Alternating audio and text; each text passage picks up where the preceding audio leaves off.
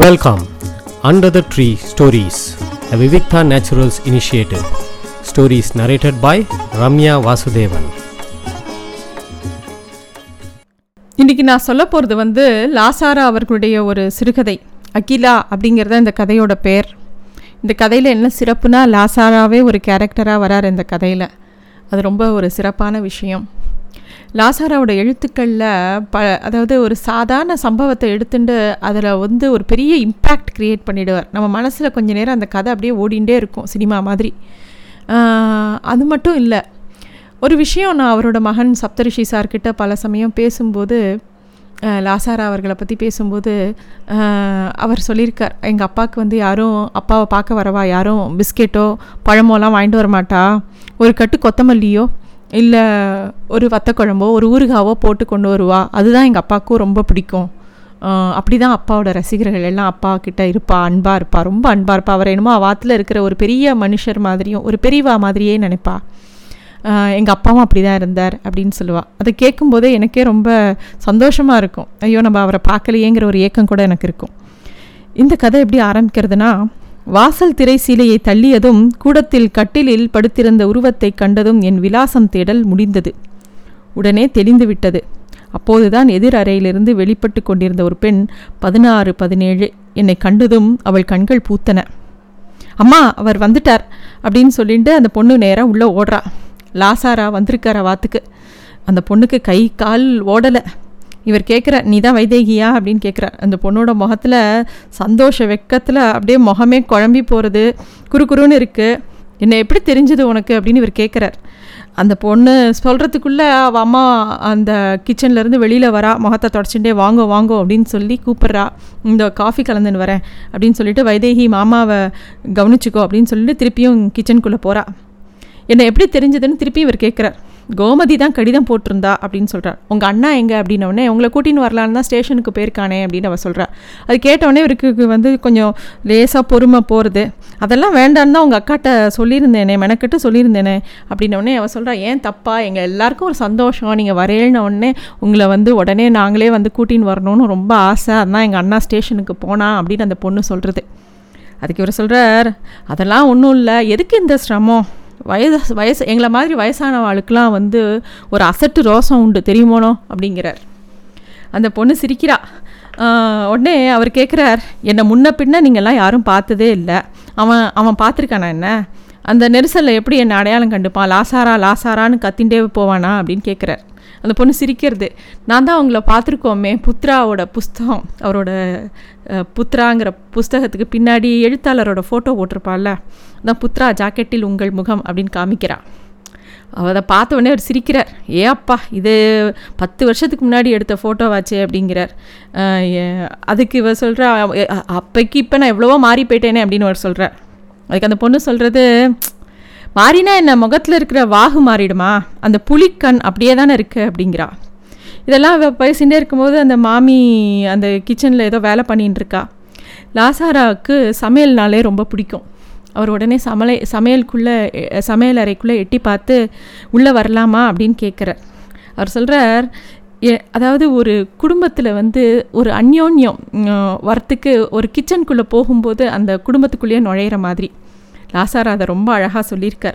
இடத்தை கொடுத்தால் மடத்தை பிடிக்க இதுதான் நான் பயன்படுத்தும் பாணி. ஆனால் எல்லா இடங்களிலும் உபயோகிக்க முடியுமா? இடம் பார்த்து எனக்கு மனம் பிடித்த இடத்தில்தான் இந்த உரிமை கொண்டாடத் தோன்றும். கற்பனைஸ்வரம் எழுதுவது போல் அப்படிங்கிறார். அவர் அந்த கிச்சனுக்குள்ளே போய் பார்க்குறார். இவர் வராருன உடனே வாத்தில் வந்து தடபுடலாக அந்த மாமி சமைச்சிருக்கா. எல்லாருமே அவாத்தில் வந்து ஏதோ ஒரு பண்டிகை மாதிரி அந்த கொண்டாடுறா. ஒரு எழுத்தாளரை கொண்டாடுறதுங்கிறது ரொம்ப ஒரு விசேஷமான ஒரு விஷயந்தான் அவள் வீட்டில் கிச்சனில் பார்த்தானா இவருக்கு பிடிச்ச உருளைக்கிழங்கு கறி வானலியில் மொறுமொறுன்னு இருக்குது ஒரு பக்கம் அப்பளாத்தை பொறிச்சு வச்சுருக்கா அந்த மாமி. பாயசத்துக்காக முந்திரி பருப்பை வறுத்து வச்சுருக்காங்க. இன்னொரு பக்கம் வடை பண்ணுறதுக்காக வடை மாவெல்லாம் இது பண்ணி வடை தட்டுறதுக்கு ஆயத்தமாக இருக்குது இவர் பார்த்து அசந்து போயிடுறார். என்ன மாமி இது? அப்படின்னு கேட்குறார் நான் மாமி இல்லை. என் பேர் அகிலா. நாங்கள்லாம் திரு எங்கள் பிறந்தாகா ஆனக்கா. ஆனக்கானா திருவானைக்காவல். உங்கள் ஊர் லால்குடியில் இ- இடறி விழுந்தால் எல்லாருக்கும் சப்தரிஷி ஸ்ரீமதின்னு பேர் இருக்கிற மாதிரி எங்கள் ஊரில் எல்லாருக்கும் அகிலான்னு பேர் வச்சிருவா. அகிலாண்டோன்னு பேர் வச்சிருவா. ஏன்னா திருவானங்கோயில் அம்பாள் பேர் அகிலாண்டேஸ்வரி. லால்குடியில் இருக்கிற சிவன் பேர் சப்தரிஷி அந்த அம்பாள் பேர் ஸ்ரீமதி. அது உடனே அவ சொன்ன உடனே சரி என்ன இது அகிலா? அது மாமிக்கு வந்து அவரை அவள் மாமின்னு கூட்டதே பிடிக்கல. அகிலான்னு கூப்பிடுங்கோங்கிறா. இவரும் வந்து சரி என்ன இது அகிலா? மதுரையிலேருந்து ஊருக்கு போகிற சமயம் இந்த இங்கே வந்து ஒரு நாள் தங்குறேன்னு ஒத்துண்டேன். அதுக்காக இப்படியா? இவ்வளோ விருந்தோம்பல் அவசியமான்னு கேட்குறேன் என்ன ஒ- ஒரு பாயசம் பண்ணால் அது பெரிய விஷயமா? இதோ பாருங்கள் என் பிள்ளையும் வந்துட்டான் அப்படின்னோடனே அப்போ தான் ஒரு பையன் வரான். அவாத்து அவர் அவ அந்த மாமியோட பெரிய புள்ள வரான். அவன் முகத்தை பார்த்த உடனே இவருக்கு என்ன தோன்றதுன்னா அந்த ஒரு சோகம் ஒரு பாசி பூத்த முகம் மாதிரி இருக்குது ஒரு மழை பெஞ்ச அப்போ ஒரு லேசாக ஒரு வெயில் அடித்தா ஒரு மாதிரி இருக்கும் இல்லையா? அந்த மாதிரி அவன் முகம் இருக்குது லேசாக கூன் போட்டுருக்கான் ஒரு முப்பது வயசு தான் இருக்கும் அவனுக்கு. அவனை பார்த்தும்போதே ஏதோ அவருக்கு தோன்றுறது இவன் உடம் இவன் முகத்தில் ஒரு நிரந்தரமாக ஒரு சோகம் இருக்கிற மாதிரியோ இல்லை ஒரு பொறுப்பு இருக்கிற மாதிரியோ இவருக்கு தோன்றுறது ஏதோ இவரோட எண்ணத்தை அப்படியே படித்த மாதிரி அந்த மாமி சொல்கிறா எப்படி இருக்க முடியும்? நாங்கள்லாம் ஒரு பாரமாக இருக்கோம் இவனுக்கு. அதாவது இது மாமியோட புருஷனுக்கு ஏதோ உடம்புக்கு வந்துடுத்து அவர் படுத்த படுக்கையாக இருக்கார். அதுக்கப்புறம் இந்த புள்ள தான் தலையெடுத்து அவாத்தில் மித்த அவனோட தங்கைக்கு கல்யாணம் பண்ணி வச்சு ரெண்டு தங்கைகளுக்கு கல்யாணம் பண்ணி வைக்கிறான் ரெண்டு தம்பிகளை படிக்க வைக்கிறான். கடைசி தங்க வைதேகிக்கு இன்னும் கல்யாணம் பண்ணல ஆனால் அவள் ஸ்கூல் படிச்சுட்டு இருக்கா. இதெல்லாம் வந்து அந்த மாமி சொல்கிறா நாங்கள் அவனுக்கு என்னங்க எப்படி எவ்வளோ பொறுப்பை நாங்கள் தலையில் சுமத்திட்டோம் அப்படிங்கிறா. உடனே அவனுக்கு கொஞ்சம் ரோசமாக இருக்குது என்னம்மா அவர் ஏதோ வந்த இடத்துல அவர்கிட்ட போய் நம்ம பார்த்து கதையெல்லாம் சொல்லிண்டு அப்படின்னு அந்த பையன் கேட்குறான் பையனுக்கு லேசாக கேலியும் ரொம்ப ரோசமும் இருந்ததாம். அதை அவர் சொல்கிறார் அது அதுக்கு இல்லடா மூத்தவாளா முத குழந்தையா பிறந்தாலே பொறுப்பு ஜாஸ்திடா அதை தான் சொன்னேன் அப்படின்னு அவள் அம்மா சொல்கிறா பையன் வாயை விட்டு சிரிக்கிறான். அதெல்லாம் உன் இஷ்டமா என் இஷ்டமாம்மா. பிறக்கணும்னு இருந்தால் எங்கேனாலும் ஜனிச்சு தானே ஆகணும். நம்மளா முடிவு பண்ணுறோம் எங்கே பிறக்கணும் எப்படி பிறக்கணுங்கிறத அப்படின்னு அந்த பையன் பேசுகிறான் உடனே அந்த மாமி சொல்கிறா அதாவது லாசாராங்கிறவர் வந்து ஒரு வெளி மனுஷன் மாதிரியே அவள்லாம் நினச்சிக்கல. ஏதோ ஆற்றுக்கு வந்த ஒரு பெரியவா அப்படிங்கிற மாதிரி அவர் முன்னாடி அவள் குடும்ப கதைகளெல்லாம் பேச ஆரம்பிச்சிடுறார். அவர் அவரு கிட் அவ- அவருக்கு தெரியாதது ஒன்றும் இல்லை அப்படிங்கிறதையும் அவள் ஒரு விஷயமா சொல்கிறாள் மாமாவுக்கு தெரியாது ஒன்றும் கிடையாது. கட்டுத்தறி போல் கோபாலின் கோபாலை மட்டும் ஊனலேனா இந்த குடும்பமே என்றைக்கோ புழு முளைச்சி போயிருக்குங்கிற அந்த மாமி. அதாவது அந்த பெரிய பையன் வந்து தன்னோட ஸ்திரமாக இருந்துட்டு இந்த குடும்பத்தை எடுத்து நடத்தலைன்னா அந்த குடும்பமே வீணாக போயிருக்கும் அப்படிங்கிறா. இவர் அப்படியே பார்க்குறார். அப்போ தான் அந்த மாமா அதாவது அந்த மாமியோட புருஷன் அகிலா அவங்களோட புருஷன் வந்து படுத்த படுக்கையாக இருக்கார்.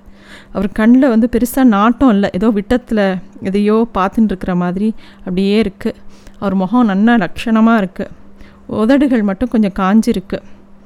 ஏதோ ஒரு ஸ்லோகம் முணுமுணுத்துட்டே இருக்கிற மாதிரி இருக்குது அப்புறம் திடீர்னு நின்று போய்டுறது. லாசாரா அவரை பார்க்குறார். அப்போ அந்த பிள்ளை சொல்கிறான் எங்கள் அப்பா வால்மீகி ராமாயணத்தில் அத்தாரிட்டி நிறையா எழுதியிருக்கார் கட்டுரைகள்லாம். திடீர்னு திடீர்னு ஏதோ ஸ்லோகம் சொல்லுவார். அப்படியே நின்று போயிடும். திடீர்னு நினைவு வரும் திடீர்னு நினைவு போயிடும்.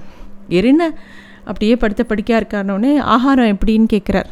ஒன்றுமே கிடையாது. எதுவும் உப்பு இல்லாத சாதத்தில் மோர் விட்டு மையாக கரைச்சி திப்பியெல்லாம் எடுத்துட்டு ஒரு குழந்தைக்கு சாப்பாடு கொடுக்குற மாதிரி குழந்தைக்கு அமிர்தத்தை கொடுக்குற மாதிரி கொஞ்சம் கொஞ்சமாக புகட்டணும். என்றைக்காவது புற ஏறி எடுத்துன்னா அவருக்கு ஒரு பக்கமாக இழுத்துன்னு போன மூச்சு வரத்துக்குள்ளே எங்கே எல்லாருக்கும் மூச்சு நின்று போயிடுங்கிறா அந்த மாமி. அப்படியே அதாவது வேடிக்கையாக கூட இந்த படுக்கை அந்த மாமாவோட பொசிஷனை லேசாக மாற்றினாலோ ஒரு துணி மாற்றுறதுக்கு அவரோட இடுப்பு துணியை மாற்றுறதுக்கு கூட திருப்பினா கூட அவரோட பிபி எகிரிடுமா ஏன் இப்படி ஆச்சு அப்படிங்கும்போது ஒரு நாள் ஆஃபீஸில் ஏதோ வேலை பார்த்துட்டே இருக்கும்போது திடீர்னு கீழே விழுந்துட்டார். விழுந்த உடனே ஆஸ்பத்திரியிலேருந்து ஆஃபீஸ்லேருந்து ஆற்றுக்கு கொண்டு வந்து விட்டுட்டா. அன்னிலேருந்து இப்படி தான் வருஷம் மூணு வருஷம் ஆச்சு. அவள் காட்டாத டாக்டர் இல்லை. சித்தா அலோபதி ஆயுர்வேதம் எல்லா இடத்துலையும் காமிச்சிட்டா. அவள் என்னமோ சொல்கிறான்னா மூளையில் ஏதோ ஒரு நரம்பு பிடிச்சி அழுத்தின்னு இருக்கு அதுவாக ரிலீஸ் ஆனால் அவர் வெளியில் வந்துடலாம் இல்லாட்டி கோமாக்கு கூட போகலாம். அந்த மாதிரி ஏதோ சொல்லிட்டா.